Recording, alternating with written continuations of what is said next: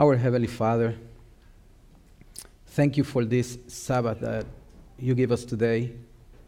Help us to worship you, to bring our minds, Father, to you, and that you can fill us with your Holy Spirit.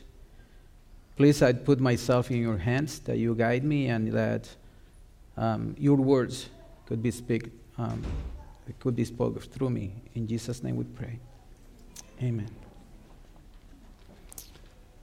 It was the year 1972. I grew up in a small countryside in Puerto Rico, small community. And on those days in school, there were basically no rules for age, where, you know, how old a student can stay in elementary school. I remember there were children there, or young people, 13, 14, 15 years old, still in elementary school. There was the time where basically was not a norm, to be up to 12, So in 1972, I was in third grade, and I remember I was playing outside in the half an hour free time that they gave us in the morning. And we all playing, and there were some older guys playing with a ball. Okay, it was probably about a soccer ball size. And they were playing, and the ball at one point went in my direction. And for me, I was just only about, 8 years old. I just kicked the ball to throw it back, And I tried to kick it as strong as, with all my strength. Well, it went and hit one of the guys in the legs. For me, it was not a big deal. The guy was probably 13, 14 years old. I was 8, But the guy got mad. And he came to me, and he suddenly threw a punch and hit me in the back. And believe me, I felt that my back and my chest compressed into one. It was so hurtful. I started crying. Because it was painful. As I'm crying, through the tears, I see that the guy is getting in position to throw another punch. And I knew this was not going to be good, because now I was facing him. And as I cried, through my tears, I see that somebody stepped between us. And when I looked, it was my cousin. My cousin was watching. And my cousin, even though he was his same age, he was stronger and bigger. The guy stepped down and said, it's okay, it's okay. And my cousin turned around and cleaned my tears, put his arm over my shoulder and said, it's okay, come with me. And he protected me. You see, that guy was a bully. Satan is also a bully. And so was Pharaoh, the king of Egypt. Through more than 400 years, God has tried to bring the knowledge of God to the people of Egypt. He did it through Joseph. He did it through the food. When he brought such much food throughout 7 years. And he did it through the famine that happened during those next 7 years. He saw it, how the people of Israel was prospered. They multiplied, and they prospered in Egypt. But when one of those kings rise up, that didn't know Joseph, that king was a bully against the people of God. But even though he was a bully, even though he mistreated the people of God, the people of God continue to prosper because God was in the middle of his people.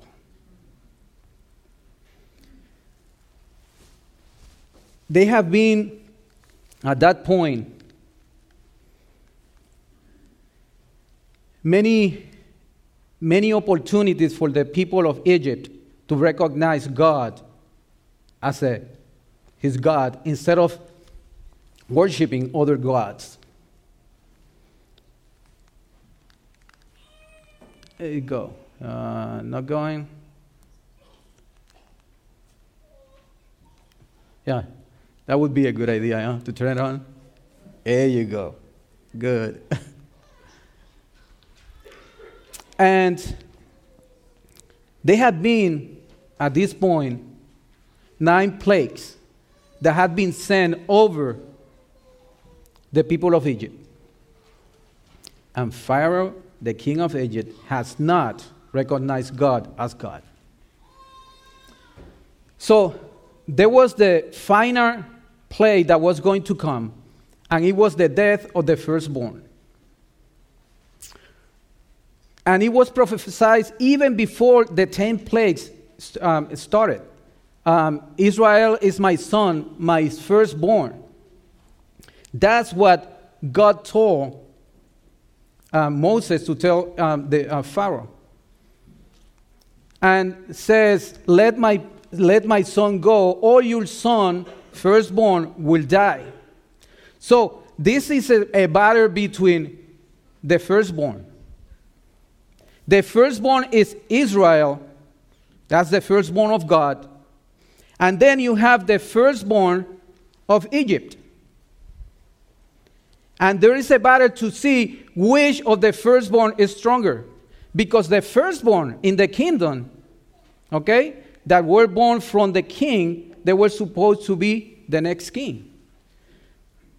But God called Israel to be the firstborn. After nine plagues, Pharaoh refused to free Israel. Then the institution of the Passover, and finally the death of the firstborn plague is sent. Let's talk about the Passover meaning. The Passover was the opening feast of the year. So of all the feasts that the people of Israel celebrated, that was the first one. That was the opening feast. It was deliverance from the bondage of Egypt. But it was also something else. The Passover was to be both commemorative and typical, not only pointing back to the deliverance of Egypt, but forward to the greater deliverance which Christ was to accomplish in freeing his people from the bondage of sin. So, the Passover was not pointing only to the deliverance of Egypt, but was pointing forward to the deliverance of sin when Jesus, our Passover, will come. They had to select a lamb, okay? And that lamb has to be set apart.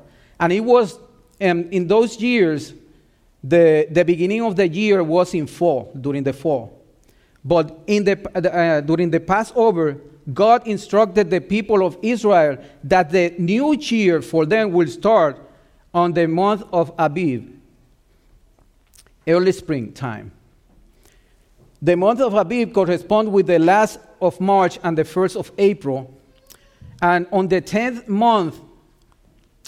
of the month, every man should take a lamb without blemish. That's important, without blemish. Okay, shouldn't have a mark. And then kept separate from the flock until the 14th day of the same month. Okay, it was in early springtime, remembering that the winter has just what? Passed. The winter had just passed. So now we are in the spring. Spring represents what? Life. Represents life. And Jesus is life. So, how does this relate to Jesus? How Jesus was separated? Well, Jesus Christ was condemned and set apart. The Sanhedrin condemned Jesus to death sometime before the crucifixion. One man should die for the people, and not that the whole nation should perish. Caiaphas, he prophesied that Jesus would die for the nation. And then, from that day on, they plotted to put Jesus to death. And Jesus saw what was happening, and he tried to avoid, to be open to the Pharisees. Okay, so Jesus was what? Set apart. He was condemned. He was taken to be what? Crucified. He was the Passover lamb. Even though the Sanhedrin didn't know, but they were setting apart Jesus as the Passover lamb. The lamb without blemish. It has to be without blemish. It's a symbol of Christ, our Passover lamb. Should be without blemish. Christ, our high priest, tempted was as we are without sin, as a lamb without blemish and without spot. It has to be a male of the first year, a lamb. Well, when you think about a lamb, I was thinking, what about a lamb? What is the? It's a lamb of the first year. Well, it's basically a baby, correct? And people that like to eat lamb, they like to eat lamb because the lamb is tender. It's tender. So, tender, symbol of gentleness, concern, sympathy. Full of life. The lamb is young. It's full of life. It's meek, quiet, submissive, and it's joyful. Have you seen a lamb running around, jumping? It's joyful. So, what about Jesus? You see, when Jesus came to this world to give his life for us, we have that he was perfect. But the angels in heaven are perfect, no? Yes or no? Yes. Yeah. Why one of them didn't die for us? Well, Sister White says that when sin entered, what happened was that they broke the law of God, which is holy as God is holy. In other words, the law of God is the character of God, is who God is. Okay? So, how does this can look in practice? Well, I would say it like this. Jesus is a sort of righteousness and purity. You see, an angel cannot give you righteousness. An angel cannot give you purity. Cannot make you pure. Cannot make you righteous. But because Jesus is the source of righteousness, because he is one with the Godhead, because he is the source of righteousness, he can come and live in your heart and give you righteousness. He can give you purity. He can make you pure because he is the source. Jesus is the source of gentleness. If you have anger, Jesus can come into your heart and make you gentle. Jesus is the source of joy. Whenever there is destruction, whenever there is things happening around you that put stress in your life, when Jesus comes into your life, amid the problems that are around you, you will have joy. Jesus is the source of life. That's why Jesus can give you life. An angel cannot give you life. That's why when Adam and Eve sinned, we were destitute just to what? Death. Because we were disconnected from the source of life that was God.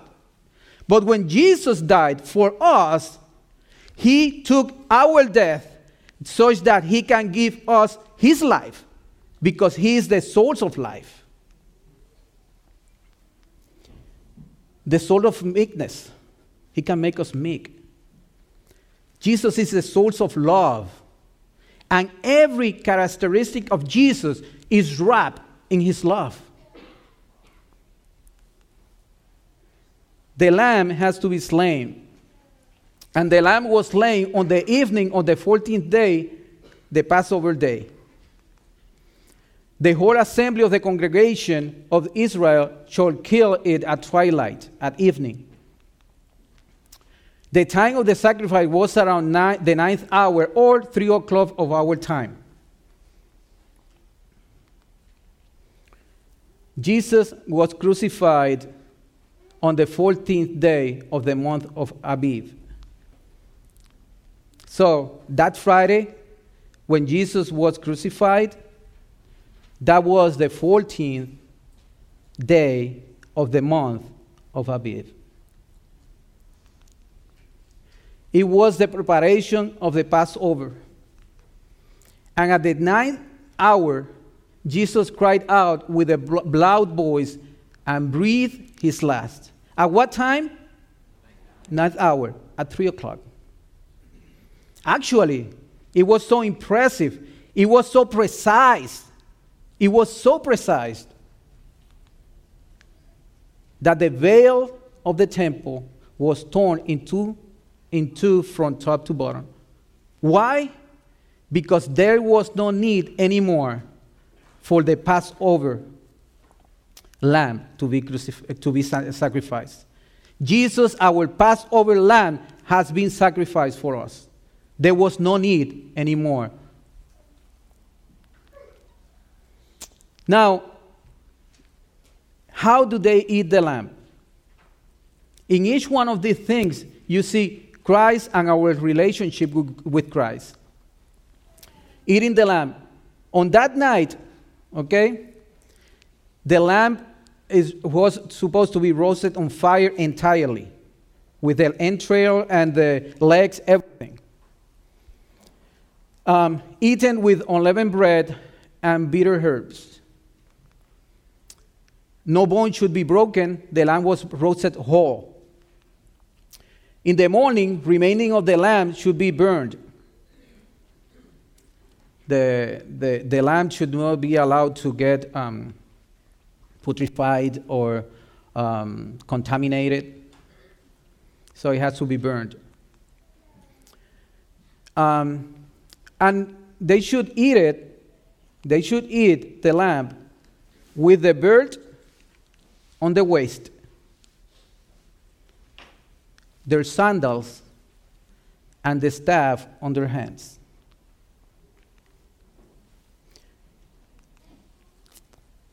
Christ, no bone broken. The scripture should be fulfilled. Not one of his bones shall be broken. Contrition of heart.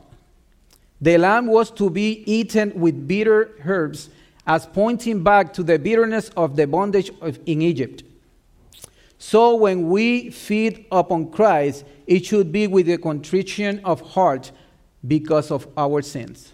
So when we come to Christ, we should come with a contrite heart because of our sins. And that's what the bitter herbs means. The unleavened bread is a symbol of Jesus, sincerity and truth. Unleavened bread. Actually, the leavened bread is a symbol of sin, malice, and wickedness. So, even in the unleavened bread, Jesus was a symbol of Jesus. Actually, after the Passover on that day, for 7 days, in the houses, they were not allowed to have leavened bread. They had to have unleavened bread through 7 days. Okay, until the 21st of the month. That was a symbol of Jesus living in our homes. The truth of Christ. Truth. Jesus is the truth. Jesus living in our homes, but living in our hearts. The armor of God. So, I was trying to compare do you remember when They had to put the belt in their waist. They had to put the sandals. And they had to take their staff. I was thinking, there is something in the Bible that relates to that? Well, one thing that I for sure it means to be ready. And the armor of God, when God asked his people to put his armor on, is putting Jesus on. It's to be ready. So I was looking into this. Having gilded your ways with the truth. That's part of the armor of God. And they had to put what? The belt in their waist. Symbol of what? Of Christ, symbol of truth. They also, having shod your feet with the preparation of the gospel of peace. You know, they had to have their shoes ready, okay, to go out. But not only for that. The people of Israel were supposed to spread the gospel. The standards were not only to run out, but also to spread the gospel, to be a light in this world. The sword of the Spirit, which is the word of God. This one was hard for me. But I was thinking about the staff. And trying to think about stories about the staff. Do you remember when Moses was before Pharaoh? And he threw the staff. What happened with the staff? Became what? A serpent. But the magicians, what happened there? The magicians also made the staff to become serpents. But one thing happened. The serpent, the staff of Moses, ate all the other serpents, showing power. Do you remember when people of Israel were in the wilderness? Moses touched the rock and water came out. Power. When the people of Israel were before the Red Sea, God tells Moses to rise up his staff and ask the sea to what? To open. Symbol of what? Of power. Also, the staff is a symbol of protection. Shepherds use staff. To what? To guide, but that's the staff that they use also to protect the flock. So it's a symbol of protection. And people use the staff as they are walking to what? To lean on them, to have some support on the staff. So I was thinking about this concept, and actually, the Word of God is powerful. Yes or no? Yes. Have you been in a situation where you have quoted the Word of God because you are in stress, because you have issues, because there were problems around you, whatever it was happening around you, and you have quoted the Word of God, and suddenly peace came to you? Have you done that? It has happened to me many times.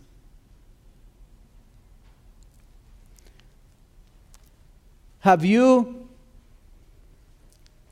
been in situations where you have quoted the Word of God for protection? And the Lord has protected you? Have you come to the Word of God looking for support? Because you are in a difficult time.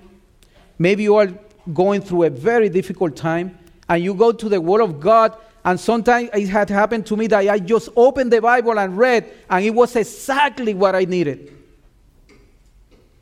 So, I believe that when God told the people of Israel to put on the belt, to put on the sandals, and to take the staff, it was pointing to the armor of God.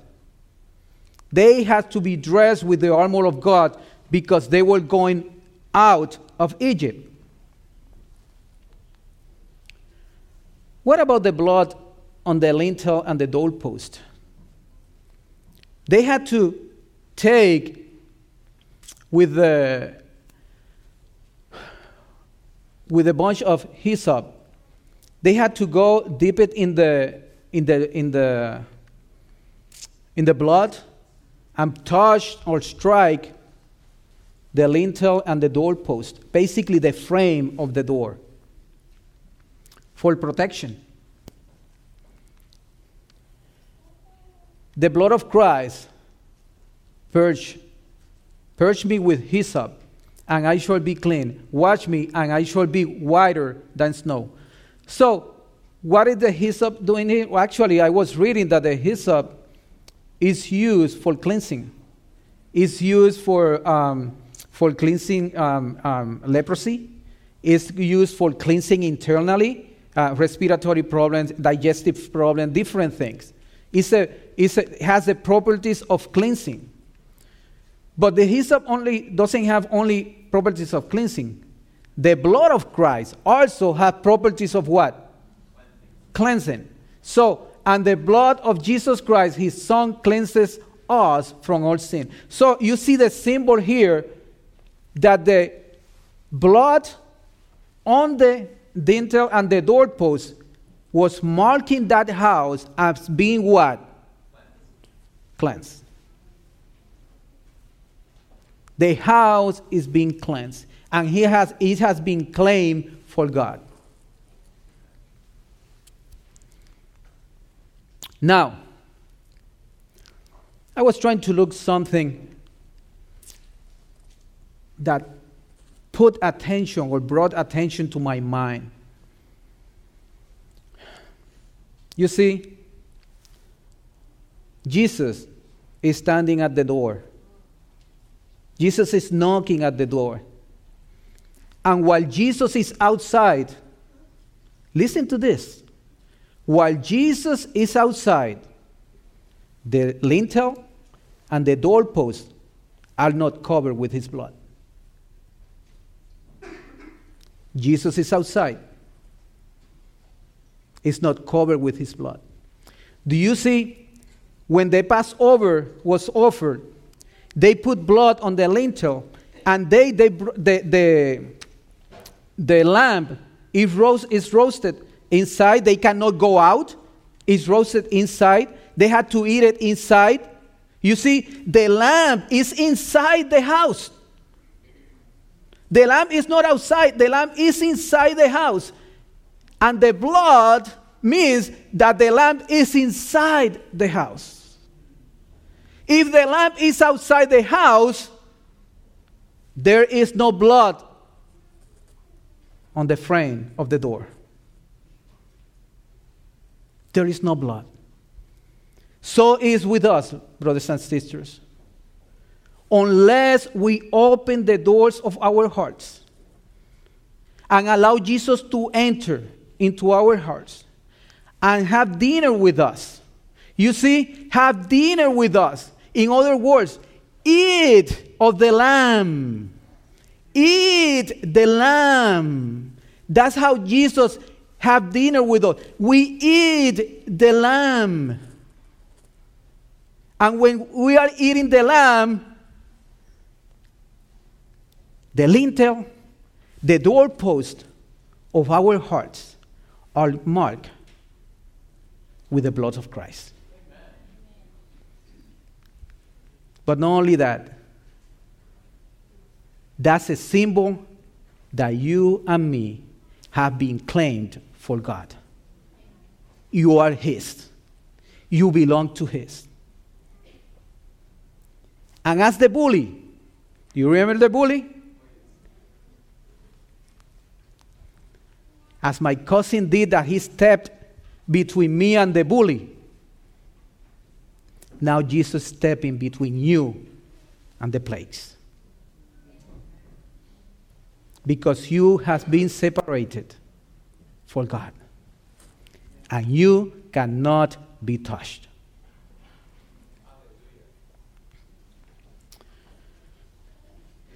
The blood of Christ is a symbol of protection and deliverance.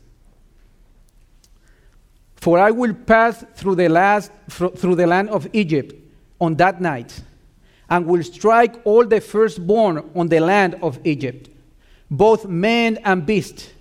And against all the gods of Egypt I will execute judgment, says the Lord.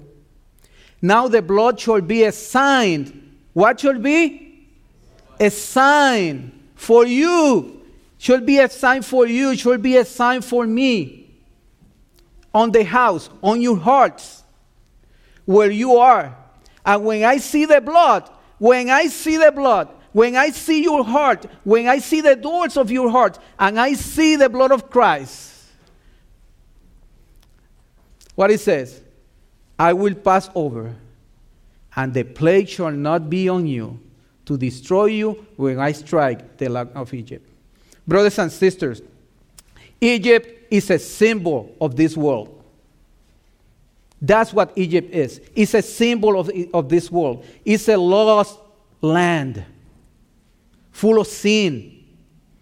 And God is asking his people to come out of Egypt.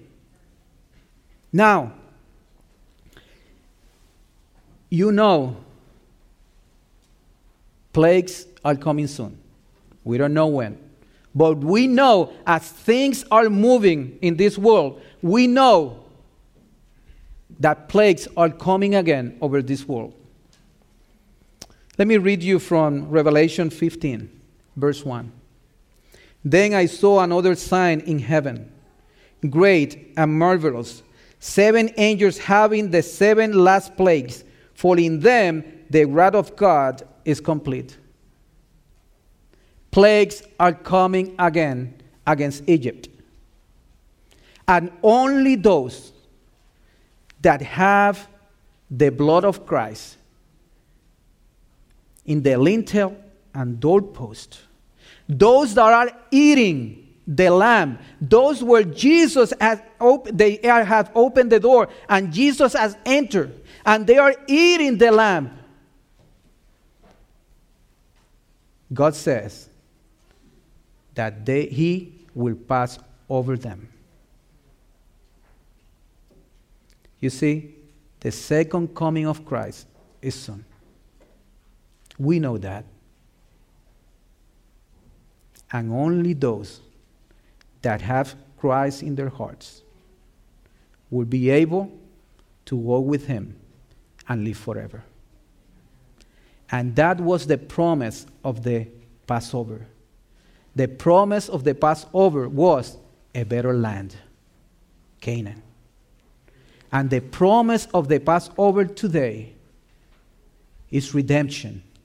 Is taking you to a better land, the heavenly Canaan, where God will be our leader. Actually, Jesus will live among us.